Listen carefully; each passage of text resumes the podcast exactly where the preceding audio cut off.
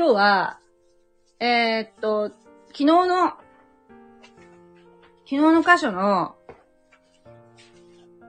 補足をしときたいと思うんですね。えー、っと、この配信は、クリスチャンじゃない人がほとんどなので、聞いてる方がね、聞いてらっしゃる方がどうやら、クリスチャンじゃない方ばかりなので、誤解されやすいかなと思ったので、もう一回ちょっと補足しておきたいなと思って。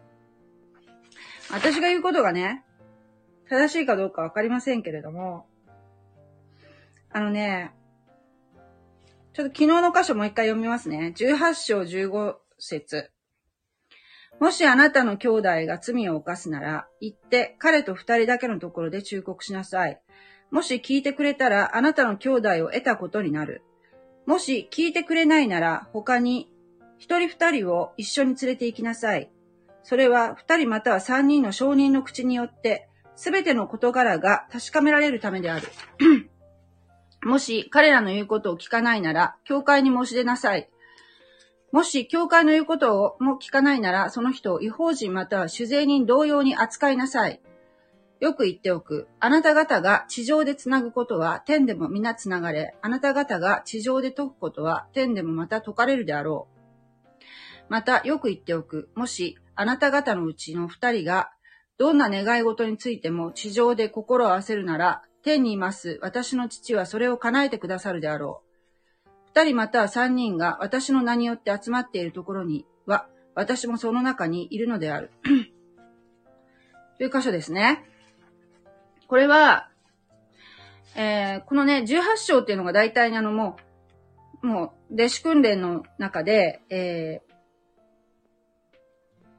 これからね、始まっていく、まだ始まってないんですね。この時点では始まってないけれども、これから先、教会という、えー、今までない概念のスタートを、えー、に備えて、えー、このね、イエス様が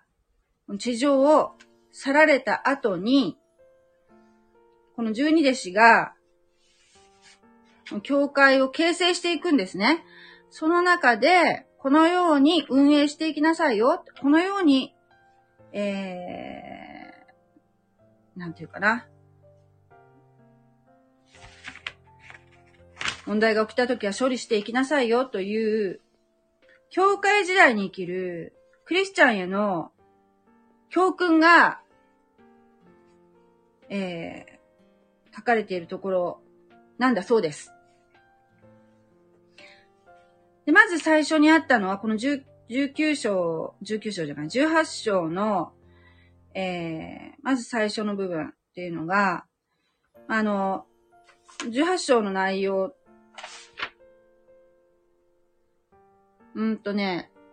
18章、17章の終わりから、残り部分から繋がってるんですけれども、えっ、ー、と、まずプライドの問題ですね。プライドの問題。えー、そう。あの、弟子たちが、まず、誰が一番偉いの？天国では誰が一番偉いのですか？と。いうことを聞いてきましたよね、弟子たちがね。で、イエス様のお答えというのは、この幼子のように自分を低くする者が天国で一番偉いのですと教えてくださいました。えー、イエス様ご自身も、えー、ヨハネの福音書13章にあるように、え、奴隷の仕事である、本来奴隷がやるべき仕事である、えー、足を洗うということをですね、えー、弟子たちの足をイエス様ご自身が一人一人の足を洗ってくださいました。そのように、えー、謙遜になって使えられるものより使えるものになりなさいと。使えるも、偉、もし偉くなりたいんだったら使えるものになりなさい。全くこの世の、えー、この世の常識とは逆ですよね。偉くなりたいっていうのは、要するに、使えてもらいたいからなんじゃないですか部下がたくさんいて、で、こう、悠々としたいわけですよね。だから偉くなりたいと思うのはわかるんだけども、でもそうじゃなくてイエス様の論理は、もし、高く、天国では、天の御国で高く用いられたいのなら、あなたは使えるものになりなさいと。おっしゃったんですね。だからこの弟子たちが想定しているのは、左大臣、右大臣になって、ね、誰が財務大臣になってとか、そういうふうなことの、えー、想像に膨らまし、夢を膨らませていたわけですけれども。イエス様はそのような政治的なメシアということで、この地上に来られたわけではありませんので、えー、そこでイエス様と弟子たちの意識のギャップというものが非常に大きいということを感じるのですけれども、弟子たちはまだ霊の目が開いていないので、イエス様の言っていることが半分分かっているようで半分分からないみたいな、まあ、ほとんど分かってないっていうか、という状況にありますね。そして、えー、18章の15節からは、えー、その教会においてですよ、罪を犯した兄弟をどう取り扱うかという問題になりました。で、この箇所はよく、教会の説教の中で扱われる箇所なんですけれども、私が、えー、今まで聞いてきた説教の解釈とは、だいぶ違ってるっていうかですね、あんまりね、なんかね、はっきりね、あの、説明されたことがなかったですね、今まで正直。なんか踏み込まないっていうか、もやんとさせてるっていうか、えー、なんかね、この、非常に耳に心地がいい、えー、聖句があるので、それをですね、取り上げて、ここをですね、教会の定義としてね、使ってるというような、えー、説教ならね、聞いたことあります。でも、そうではなくて、この箇所というのは、15節から20節っていうのは、まあその一文だけ抜き出すと、まるでその、なんて言うんでしょう、教会の定義のような、えー、ことにのように感じるんですけれども、全部つなげて文章として、一つの文章として見ると、やっぱりここは、その、この問題を解決するステップ、4つのステップを書かれているところだというふうに感じられるわけですよね。で私もやっぱりそっちじゃないかなっていうふうに今思ってます。4つのステップっていうのは、まず、教会内で、えー、その兄弟が、兄弟というのは、えー、教会員のことですけどね。兄弟が罪を犯すなら、まず、第一のステップというのは行って、その方に直接ですね、二人きりで、彼と二人だけのところで忠告しなさいと。えっ、ー、と、他の、他の人にですね、割とこう、悪口とかを悪口っていうかね、あいつさ、なんかおかしいよねっていうふうなことを、えー、まずですよ、本人に言わないで周りの人に言いがちですよね。特に日本人は。だけど、そうじゃなくて、イエス様が、えー、言ってらっしゃるステップっていうのは、まず、その本人と二人だけのところで忠告しなさいと。そして、ステップ2は、えー、それでも聞いてくれなかったんだったら、他に一人か二人の証人を連れて一緒に連れて行きなさいと。そして、それは二人または三人の証人の口によって全ての事柄が確かめられるためであると。つまり、言った言わないっていうことがないように、えー、証人を連れて行きなさいと。えー、それを、二人の話を聞いてくれる人を一緒に連れて。そして、ステップ3は、もし、その3、証人を連れてって、その人たちの言葉も聞いてくれないんだったら、教会に申し出なさいと。教会というのは組織だったところなので、集まりなので、えー、まあ、その、教会のリーダー、リーダーに申し出なさいということだと思うんですね。で、もしリーダー、その教会の言うこと、教会っていうのはまあ、まあ民主的な場所ですから、その他の、えー、信徒と何か物事を決め、特にプロテスタントはそうなんですけども、カトリックは知りませんよ。プロテスタントっていうのは必ず物事を決めるときは、えー、多数決を取ります。ちゃんとみんなで話し合うんですね。で、えー、その全体の言うことを聞かないなら、その人を違法人または酒税人同様に扱いなさいと。で、この酒税人、違法人または酒税人同様に扱いなさいっていうのは、このマタイの福音書っていうのは、えー、違法人に向けて書かれた、違法人っていうのはユダヤ人以外の人のことを言うんですけれども、えー、要するに、私たちに直接言って、語りかけている福音書じゃないんですね。ユダヤ人に向けて、マタイという元主税人の人が書いている福音書です。えー、ですから、そのユダヤ人の人たちがここを読むとわかるわけですよ。これどういうことかなって、そういう、えー、違法人たる私たちがここの箇所を見るとカチンとくるかもしれませんけれども、これはもう当時、その2000年前の当時、違法人とはユダヤ人はお付き合いしなかったんですよ。お付き合いしなかったんです。そして主税人っていうのも、えー、マタイが、マタイ自身が主税人だったんですけども、この当時ですね、えー、イスラエルは、ローマ、ローマ帝国の支配下にあったんですね。属国になってたんですね。なので、えー、ロー、ローマっていうのは、同胞からは、税は取らないで、属国から税を取って、取り立ててました。えー、それで、主税人というのは、えローマに納める税金をですね、同胞から徴収してローマに納めるというね、その中間業者だったわけですよ。税務署と、税務署の人ではないです。そういう役職の人じゃなくて、要するに同胞からその、えー、同胞であるユダヤ人から徴収して、そのですね、差額をですね、まあ、ピンハネとかできるわけですよ。だから、えっと、私服を肥やすことはでき、できる立場なんだけれども、えー、ユダヤ人の同胞からは、うん、売国度みたいな扱われ方してたんですね。だから、もう主税人という仕事っていうのは、えー、まあ、ある程度その計算もできるし、語学も堪能じゃないといけないし、読み書きができないといけないというところで、教養がある人ではあるんですけれども、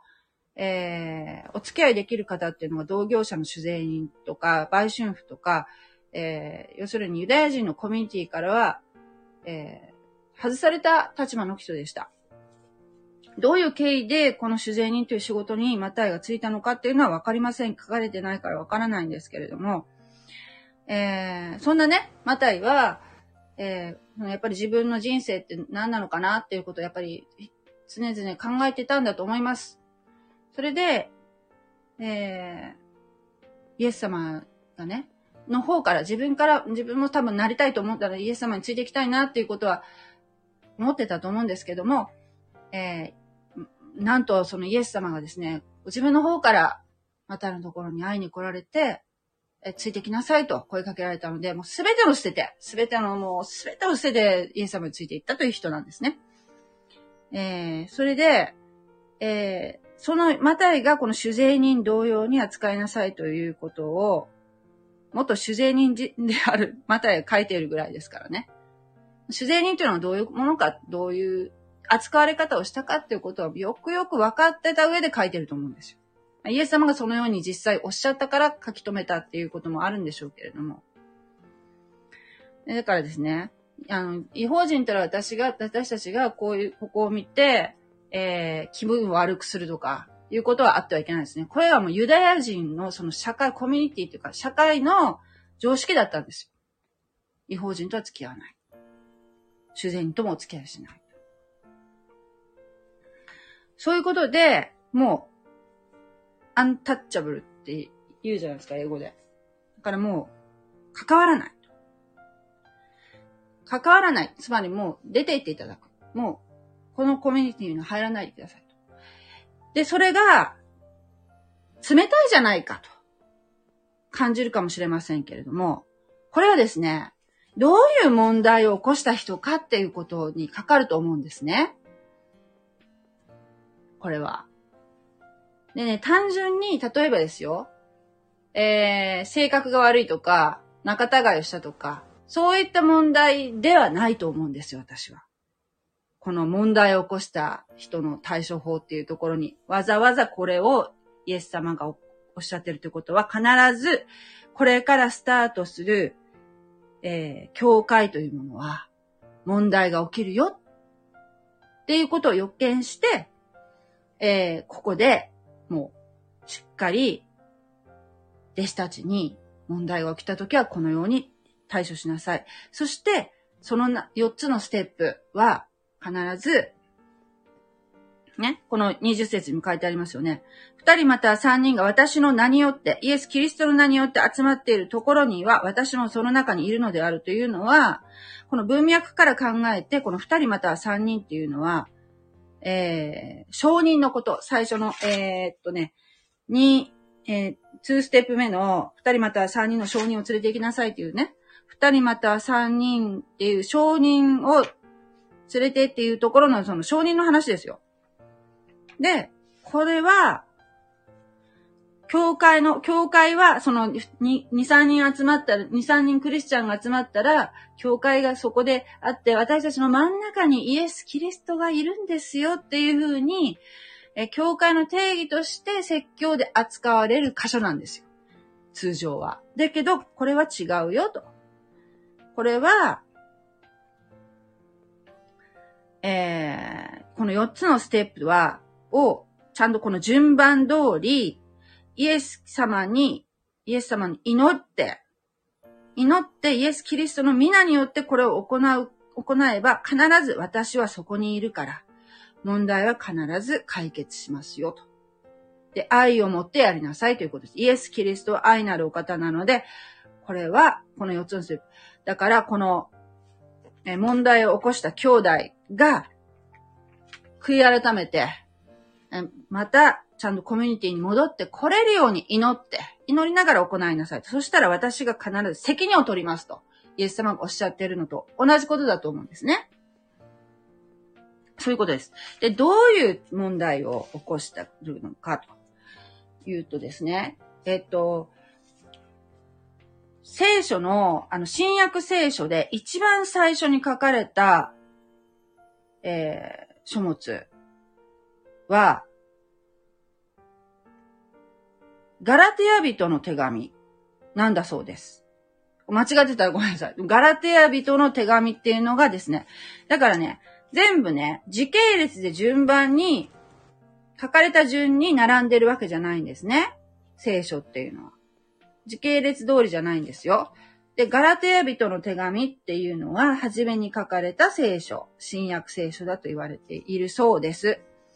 で、これを書いたのは誰かっていうと、このまだマタイの福音書には出てきませんけれども、えー、パウロという方です。でパウロという方は、えー、非常に教養のある人で、この12、12弟子とは全然違くてね、非常に教養の高い人で、で、えー、何の出身かというと、まあ、この方もユダヤ人ではあるんですけれども、えー、ローマの、ローマの市民権も持っているし、っていうことは、まあ、いい、いいお家の出の方ですよ。そして、えー、ガマリエルという当時の立法学者の、著名な立法学者の、えー、元で、えー、ずっと勉強してきた、もう、筋金入りのパリサイ人でした。で、もともと最初は、えー、ユダヤ人、ユダヤ人というか、あの、えー、クリスチャンを片っ端から捕まえて殺すというね、もう、迫害の、もう、先頭に立ってやるようなね、非常に激しい、もう熱心なユダヤ教徒です。ところが、イエス様が、えー、幻というかね、現れて、えー、そこから変えられて、もうバリバリの立法主義者だったのが、えー、クリスチャンになるんですね。そして、もう、ペストのような男って言われるぐらい、すごい伝道を繰り広げた方なんですね。もうすごい方なんですよ。十二弟子の他に、もうこのパウロっていう方が、使徒という範疇にあります。で、この方が、もう最初に書かれた聖書なので、ここでもさ、早速ですよ、最初に。早速問題が書かれてるんですね。えー、っとね、6節からちょっと読みますね。もう早速教会に問題が起きてますよ。あなた方がこんなにも早く、あなた方をキリストの恵みのうちにお招きになった方から離れて、違った福音に落ちていくことが私には不思議でならない。それは福音と言うべきものではなく、ただ、ある種の人々があなた方をかき乱し、キリストの福音を曲げようとしているだけのことである。しかし、たとえ私たちであろうと、天からの見つかいであろうと、私たちが述べ伝えた福音に反することをあなた方に述べ伝えるなら、その人は呪われる、呪わるべきである。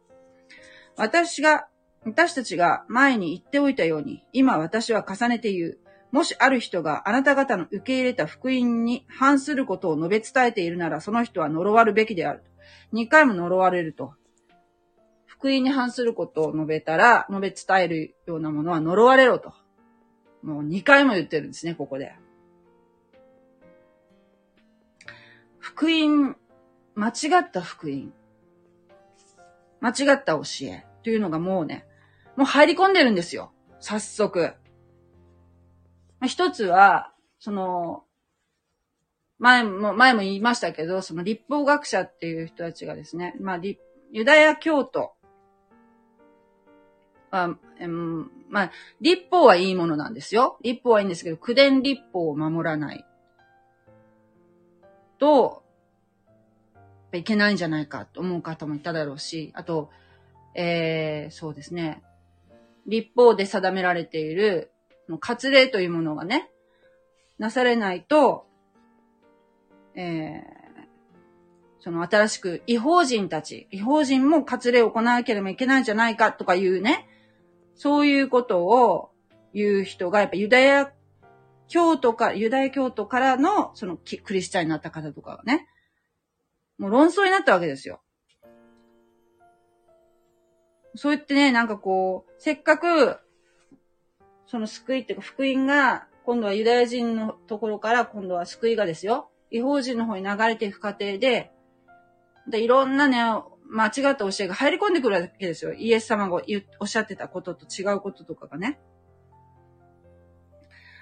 それで、えー、エルサレム会議っていうのがあって、そこで、えー、その論争についてですね、その人たちが集まって、えー、その、違法人はですね、割礼を受けなくていいということがね、もう決まったんですね。えー、っとね、そういう15、えー、っとね、エルサレム会議のことはね、使徒行伝の15章に書いてあります。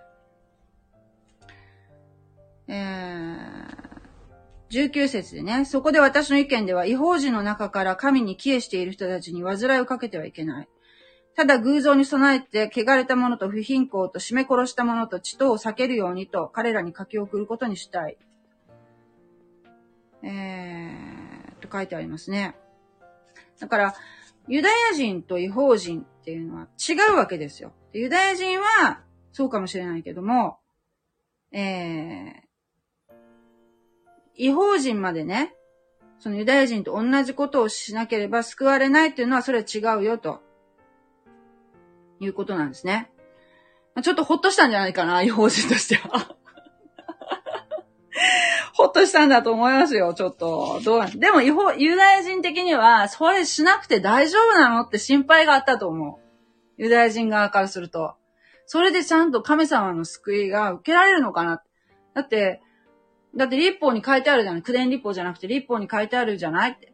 それ規定をやっぱり守っとかなきゃいけないんじゃないという法人も。救われ、神様に救救われるためにはねって。ユダヤ人も心配になっただろうし、法人も心配になっただろうし。うん、そういうこともあっただろうし、あとはですね、このやっぱり、その、ローマ、ギリシャとかローマとか、その哲学っていうのが、えー、まあ、流行ってたっていうかね、その頃の、そういう、なんていうかな、い、異教、異教的な教えとかもね、入りやすかったと思うんですよ。じゃあ今はね、これはもうあくまでマタイの福音書に戻るけど、この時点でですよ、えー、まあそういう教会というのはこういうふうに問題が起きたときはこう対処しなさいっていうふうに言ってるのが、じゃあ今現代の私たちクリスチャンにそれを関係、適用、どのように適用していけばいいのかっていうと、これはまあ、あくまでもそのマタイの福音書っていうのは、まあユダヤ人に向けて書かれたものであるけれども、えー、今ですね、今の教会、日本でもですよ、日本においても、えー、ありますよ。変な教えっていうのは。あのね、一つね、例を挙げてみると、うーん、これはね、えっとね、教会、教会での話なんだけど、私がね、今行ってる教会に、えー、っと、まだね、あの、その教会員になる前に、ちょっとな、んずっとしばらく通ってたんですよ。ここの教会で、は自分に合ってるかなと思ってこう、通ってた時に、ある時に、ある時に、教会の玄関入ってすぐのところに、棚があって、そこに、統一教会の本が置いてあったんですよ。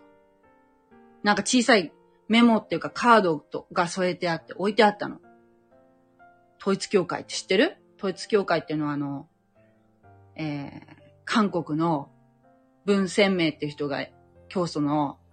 ちょっとクリスチャンの、かの、キリスト教徒の定位をとっている異端なんですけど、その人の、えー、写真と奥さんの写真が載ってる表紙のちっちゃい本があったのね。私びっくりして、で、教会の執事の、女性の執事の方がいらして、その方に、ここの教会は統一教会と関係があるんですかって聞いたんですよ。伺ったんですよ。そしたら、え？なんで？って言われて、いや、玄関に本が置いてありますよって言ったんですよ。そしたら、え？って言って、走って行かれて、そしたら、要するにですよ。統一教会の方が、なんか知らないけど、来て、置いてってるんですよ。どう思う？普通の、うちは、私が行ってる教会は、プロテスタントの普通の教会ですよ。普通の。そこに、そういう普通の教会に置いていくんですよ。びっくりするよね。私初めて見た、そんなことするのって。だから、玄関ってほら、教会の玄関って開いてるじゃん。がさっと置いていくのよ。そういうのを。ねそういうこともするの。異端の人っていうのは。あとね、えー、っとね、こういうこともあると思うんですよ。えー、私あの、異端の、異端のその人たちに、そのお子さんがですね、えー、そっちの異端の方にのめり込んでしまって、それを救出するので、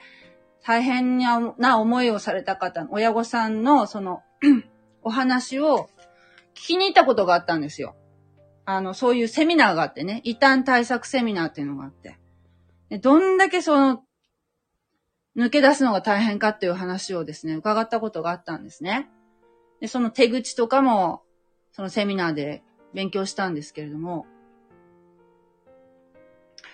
えっとね、その中で聞いたのが、新天地っていうね、やっぱこれも韓国だと思うんですけど、韓国の。いたんですよ。で、その新天地っていうのはどのように活動するかっていうと、まあ、福岡もね、韓国近いので、割とこう、活動の中心地の一つでもあるらしいんですけどね。私はその新天地の方には多分お会いしたことはないんですけれども。どのようにするかっていうとね、えっ、ー、とね、これはすごいんですよ。びっくりしたんだけど、普通のね、クリスチャンのようなね、顔をして、えー、普通のね、教会に入り込むんですよ。プロテスタントの教会。で、教会員になるんですよ。ね？もう普通にもう私はイエス様を信仰していますって言って。で、そこの教会に所属するようになるんですね。で、ずっとその、なんていうかな、もう地道に、そこの教会の奉仕をして、すごくね、周りの人に、うん、信頼を得るところまで行くわけですよ。でずっと信頼を置いて、その年月が経っていくと、教会っていう組織っていうのは一応ほら、もう長く、信、えー、信仰歴が、あ、長、長くなってくると、偉い人、偉い人っていうかね、えー、出自とかね、そういうこの、えー、リーダーっていうかね、教職の人にな、教える立場の方になる、なっていくんですね。で、そういう風になっていくわけですよ、その方が。あの、ずっとその教会のためにね、働かれて。それで、出自とかなった時に、今度は、えー、牧師の、えー、牧師の、要するに、えー、避難するっていうかね、牧師のその、えー、締め出すわけですよ。牧師を。牧師が、あ、そ、自分はその、要するに出自的にこう、偉くなってるから、偉くっていうか、まあ、なんて言ったらいいんだろう。私ちょっと言葉が出てこないけど。あのー、要するに、責任がある立場にまで上り詰めるわけですよ。何年も潜伏して。そして、えー、そこの牧師の、を非難することによって、えー、追い出すわけですよ、牧師を。牧師とかね。あとそういうちょっと、出自が例えば3人とか5人とかいたら他のそのトップの人たちも長くそこの教会にいる方たちを追い出すわけですよ。そういう決議を出して、もう信頼を得てるから、その人。そして、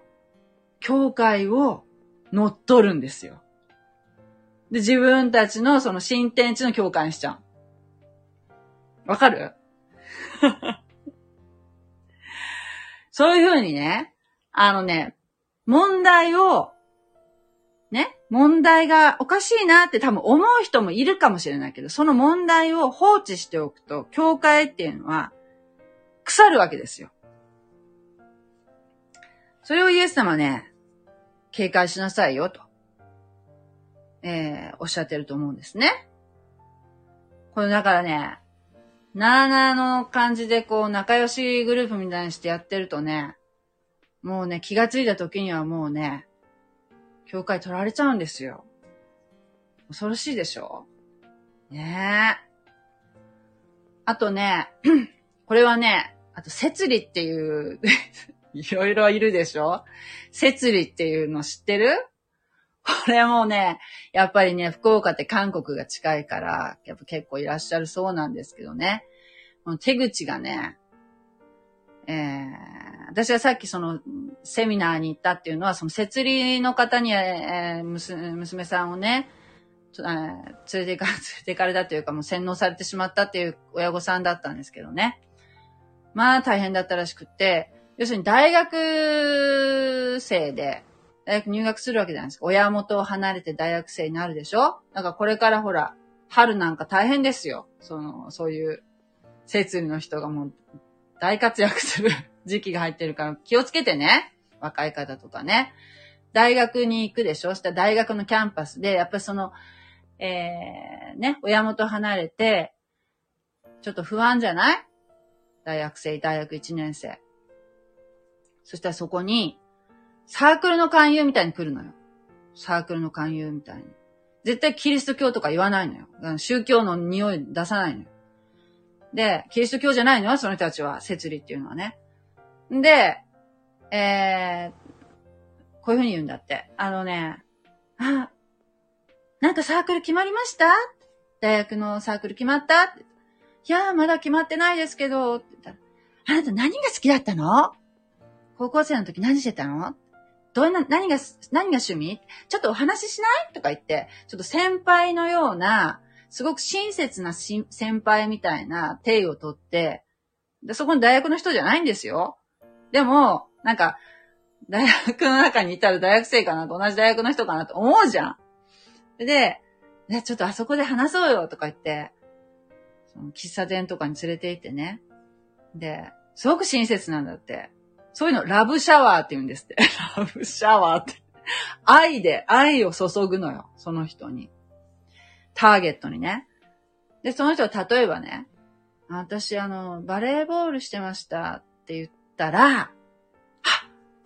本当？私たちも実はバレー、バレーサークルなんだって言って、バレーボールサークルなんだって言うんだって、その人に合わせるのよ。勝手にも、急にバレーサークル作るの。で、練習があるから、えー、どこどこ体育館でも練習するから、来ない？っていう。あ、じゃあ行きますって言うじゃん。友達がいないからまだ。行くのよ。そしたらさ、もうずーっと下手くそなのに、あ、上手さすがうまいって、ね、ナイスサーブとかね、言うんだって。すっごい。すごく気持ちよくなるわけじゃない。今までそんなに大事にされたことない人だったら特に。なんでこんなに親切にしてくれるんだろうと思ってね。そうやってこう、どんどんどんどん引き込んで、全然そういう話しない、しないでね。そしたらさ、なんかこう、なんていうの、だんだんそのね、エスカレートしていくと共同生活をしだすのよ。そういうのが大学の近くとかにあるんだって。その部屋を借りてね。みんなでさ、一緒に生活しようよ、みたいな感じで。そこで、だんだんだんだんその、えー、なんていうの、聖書を勉強しましょうかっていう形になってきて、それで、その、まあ、一見キリスト教なんだけど、実は違う摂理だよ、みたいな感じにだんだんだんだんなってきてね。その摂理っていうのはね、どう、まあ、調べたら出てくると思うんだけど、教祖がね、えー、っとね、2018年ぐらいまでかな。韓国で捕まってたんだよね。なんで捕まってたかっていうと、その綺麗な可愛い若い信徒をですね、えー、なんていうの？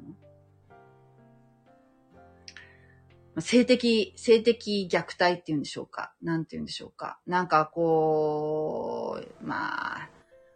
おかしなやつなんで変態だよ、変態。そんなね、それの、その罪でね、ずっとね、服役されてたんですよ。されてたんですよって、してたんですよ、その方がね。で、それがもう今出てきてるんじゃないかなもう韓国の。でね、あの、そのね、摂理の中でも、摂理にも受け入れられなかったっていうかね、摂理から、摂理っていう団体もすごいんだけど、その、そ、そこから、そこにも馴染めなかったぐらいの急進的な、その、信徒だった方がやってるブログっていうのがあるんですよ。多分今もやってると思うんだけど。なんて、な、何ブログっていうのはちょっと今言わないけど。ね。えっ、と、その、その人が、えー、と、私ね、実はね、ちょっとね、あの、何、スカイプでお話ししたことがあったんですよ。っていうのが、私ね、その、その方のブログで、聖書っていうのを最初に、最初にというか、ちょっとか読んでみたいなと思ったのは、その人のブログからだったんですね。非常によく聖書を読んでるって自分でおっしゃってて、もうあの、そこら辺の牧師より自分はよっぽど知ってるっていうようなことをね、もうね、いう方だったんですよ。だけど、聖書をたくさん読んでる。何回も何回も通読してるから、じゃあ、ね、あのー、聖書のことをよ、とてもよく理解してるかって言うとそうじゃないんだよね。だってほら、ユダヤ教の立法学者だってそうでしょ？聖書を暗記して、そして針でプスって刺したところが、何章の何節とかってから答えられるぐらいの、もう、超人的な暗記力で、ね、見なくても聖書のどこの箇所言ってるっていうのがわかるようなぐらい教育されている立法学者だって、やっぱり、ね、ちゃんと理解してないから、苦伝立法の方ばかりをね、重要視するような形に流れていったわけじゃないですか、ユダヤ教の人だって。ね。だから聖書を何べも読んでるからっていうのと理解してるっていうのは違うと私は思うんですよ。で、その方も多分そうなのね。えー、で、その方が、えー、とお話ししたときに、その方はね、摂理って言わなかったのよ、最初。だからね、摂理っていう言葉も知らなかったしね、私は。で、その方はもう完全にクリスチャンだと思ってたんですよ。で、そのブログもね、面白かったんですよ。なんかね、最初は良かったの。だけど、なんか言ってることが、なんか見言葉って言ってる言葉が、聖書に載ってない言葉ばっかりなので、おかしいなと思ったら、どうもその、その、摂理の教祖の言葉を見言葉っていう風に読んでるみたいでね。だから全然聖書とかけ離れたことを主張しだしたからね、おかしいなと思って調べて、その、教理をずっとこの人が言ってる教理を調べると、摂理っていうことが分かったんですね。で、その方が、なんかその、えー、自分のその尊敬する先生、牧師先生が、えー、ずっとその、無実の罪で服役しているって、その当時ね、服役してるっておっしゃってたから、あれ、牧師でそんななんか無実の罪で服役してるって話って日本で聞かないなと思って、で、ずっと調べてたら韓国でそういう牧師がいるってことが分かったので、その方に聞いたんですよ。その方日本人ですか？って聞いたら、いや、違いますとしか言わなかったんですよね。韓国人とは言わなかったよ。その時ね。おかしいな、おかしいなと思ったら、なんか、教理が摂理っていう、その異端のね、団体と全く同じ。要するにその、大体ですよ、韓国のそういう異端っていうのは、その、文鮮明もそうだけど、自分が、メシアだって言うんですよ。笑わせるでしょ？自分がもうすでに再臨したメシアだって言うわけですよ。どんだけメシアがいるんだって感じ、感じですよ。もうね。あと、どっかの中国の女性がメシアっていう風に言ってる教団もあるとか聞くから、もう本当に山のように偽の、えー、ね、メシアが存在するってことですよね。今のこの世の中でもですよ。そういうのが巧みに、えー、クリスチャンを、クリスチャンを騙すこともあるし、このし福音を知ってるクリスチャンもですよ。そうやって入り込むわけですよ。たり、あるいは私みたいなね、昔の私みたいな、えー、キリスト教に興味があるけれども、キリスト教の何たるかを全く知らないっていう人が、えー、うっかりそういうところに最初に見ちゃうとね、要するにミスリードされてしまうわけですよ。ね。で、うまいことなんていうかな、ユダヤ、ユダヤ、そういうところで、そういう、そのすごくね、あの、ホームページというか、その、ホームページですけど、その方のホームページでもすごく写真も綺麗だったし、すごくあの、現代的で、センスがいい、良かったですよ、すごく。だから、あと、あと音楽もしてるのかな、その人。すごくね、なんかね、まあそういう見せる、見せ方が上手い人だったと思う。うん。で話もまあまあ面白かったんですよ。いろんな宗教の話も織り交ぜながら説明されてたし、あとですね、その、ユダヤ陰謀論とか、あとちょっとスピリチュアル的な要素も、やっぱりその織り交ぜながら話してるので、えー、キリスト教がなん、やっぱりその福音のことがよう分かってない人が見ると、コロッと騙されますよ。で、私は、その方はね、その方の主張っていうのが、教、えー、今既存の教会っていうのは全部腐ってる。もう全部サタンの影響で、もう腐ってるから、絶対教会とか行くのは意味がないとか、あと、えー、水のバプテスマね。バプテスマを受けるっていうことも意味がないと。あんなことをする必要がないとかね。えー、牧師はバカばっかりだとかね。もうすごい言い方だったから、私もすごくその教会に行ってみたいなという思いと、でも行ったら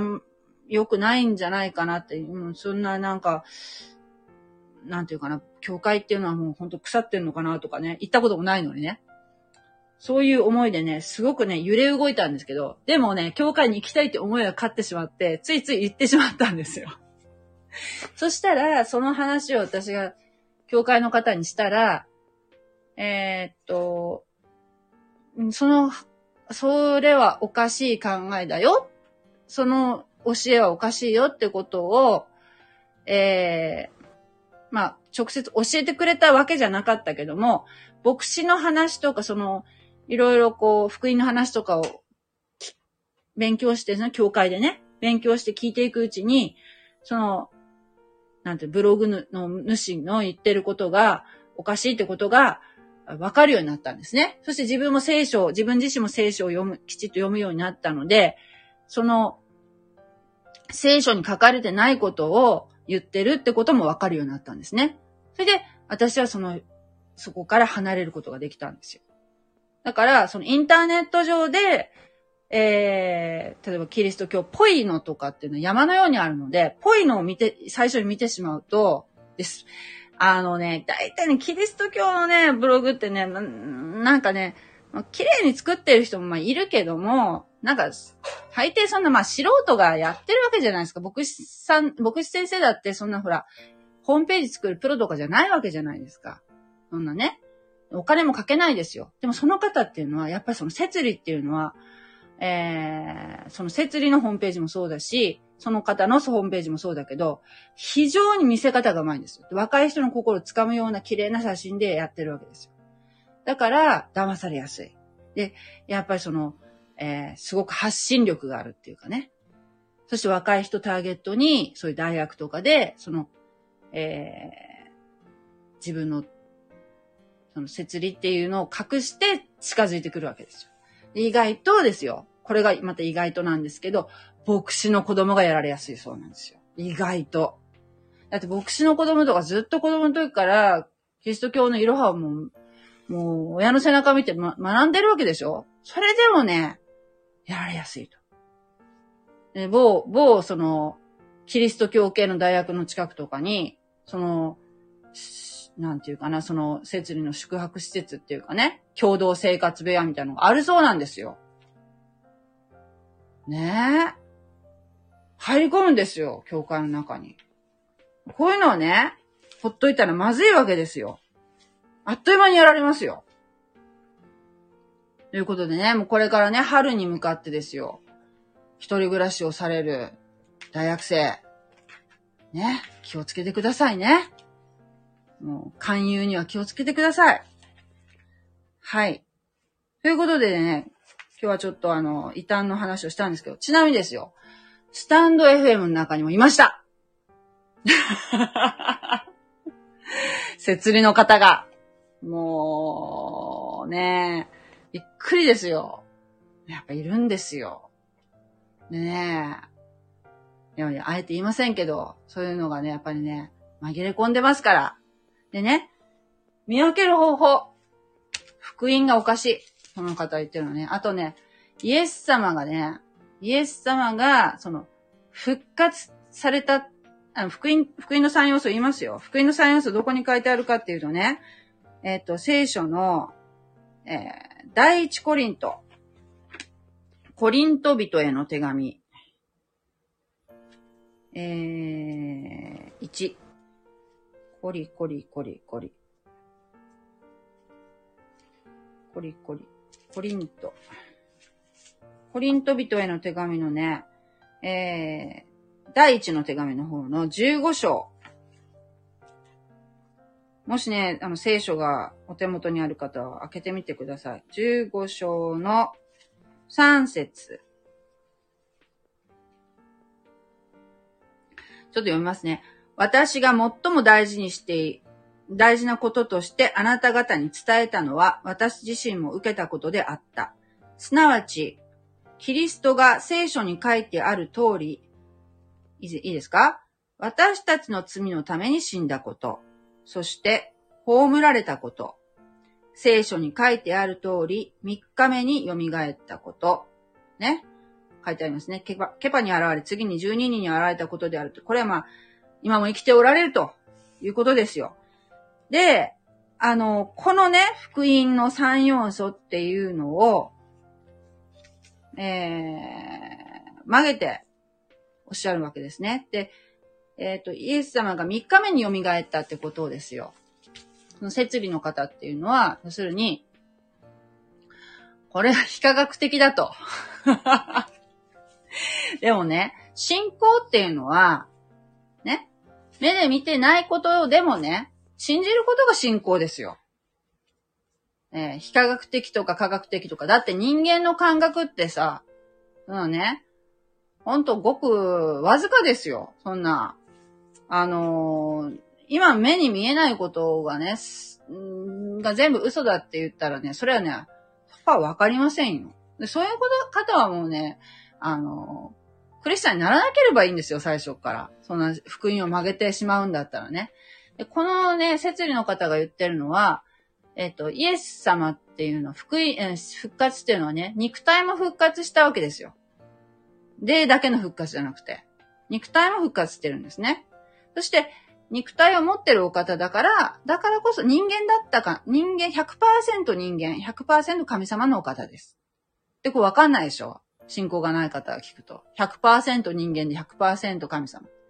でも、100%人間だったからこそ死なれたわけですよ。一旦。十字架にかけられてね。死ぬ必要があったわけですよ。で死ぬ必要が、私たちの罪の贖いのために十字架上で死ぬ必要があったわけですよ。そのために来られたんですから。だから、その死ぬためには神様の状態で来られた、神様だけっていう立場だけで来られてたら死ぬことできないでしょ神様は。だから人間の肉体を、肉体の姿で自分を低くされてお生まれになったんですね。そして復活された時っていうのは、その弟子たちの前に現れた時っていうのは、ちゃんとね、えー、トマスに自分の傷、傷口を触らせたりされましたし、皆と一緒にお食事もされましたし、それで肉体も復活しているということをちゃんと証明されてますね。それをちゃんと記録して聖書に書いてありますよ。でそれを肉体の死はなかったっていうことをなぜかわざわざ言うんですよ。その説理の方って。これはいたんです。で、あと、えー教祖がそのイエスの生まれ変わり、生まれ変わりじゃなくて、うんイエス様の、えーメシア、メシアとして来られたイエス様ご自身っていうのがその今自分とこの教祖ですよっていうのもその異端のその特徴ですよ。で、あと、聖書以外の、例えばですよ、その経典を持ってる。うんっていうのもおかしいですよね。聖書のみですよ。聖書のみ。で、聖書より、その、えー、例えばですよ、その教祖の言葉を重んじたりね、えー、する。で私たちが信仰するのはイエス・キリストのみですよ。ね。三位一体の神様です。三位一体の神、イエス・キリスト。だからキリスト教って言うんでしょ？だから、韓国とかのその設理とかね、新天地とか、えー、統一教会。統一教会、設理のね、あのね、教祖も確かに、統一教会、元統一教会員だったんじゃないかな。それからこう流れて、だからちょっと似てるんですよ、教理が。なんかいろいろあるみたい、韓国って。ねえ。なんか気をつけなきゃいけませんよ。日本にもそういうのいっぱいあるかもしれませんね。私が知らないだけでね。そういう問題っていうのがですね、教会にはもういつもね、いつもいつもそういう問題に取り囲まれていて、もうね、その福音っていうのを曲げよう曲げようとする勢力がいるわけですよ。だからそれを、えーこれをど、この人たち大丈夫かな？正しいこと言ってるかな？と思ったらですよ。まずその聖書を開いて、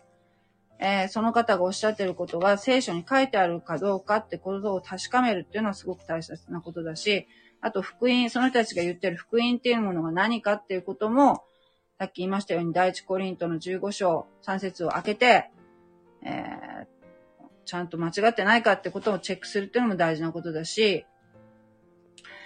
そしてね、最初ガラテヤの手紙の時に言ったじゃないですか。パウロが書いてる。ね。福音を曲げて伝えるものは呪われよって言ってるんですよ。呪われるんですよ。だから、その福音を足したり引いたりしちゃいけないんですよ。そのぐらい福音っていうのは大切なもの。もう本当キリスト教の肝なので、そこはね、皆さん、覚えておいてください。ね。呪われたくないでしょ？私も呪われたくないから、ま、間違いないように。ね。どれも抜けちゃいけないんですよ。足しても引いてもいけないんですよ。ね、イエス様は私たちの罪の身代わりになって死んでくださいましたね。そして、死んで墓に葬られて、3日目に蘇ってくださいました。そして今も生きておられます。そういう方です。それをね、自分のこととして、自分のご、自分の自身の救い主だと、自分のために死んでくださったってことをね、心にね、信じて、口で告白する方、イエスは主だと告白した瞬間に、あなたに精霊が下り、精霊が住んでくださいます。そしてあなたは普遍的教会の一員になるんですよ。ね。はい。そういうことでですね、ちょっと昨日のね、補足として、ちょっと異端の話をしたんですけれども、えー、ありがとうございました。ちょっと間違ったこと言ってるかもしれないので、ご自分でもちょっといろいろ調べてみてはいかがでしょうか。はい。えー、ちょっとね、えー、ありがとうございます。あ、どなたでしょうか。マーチさん。はい。ありがとうございます。では、えー、これで終わりたいと思います。God bless you. はい。ありがとうございます。さようなら。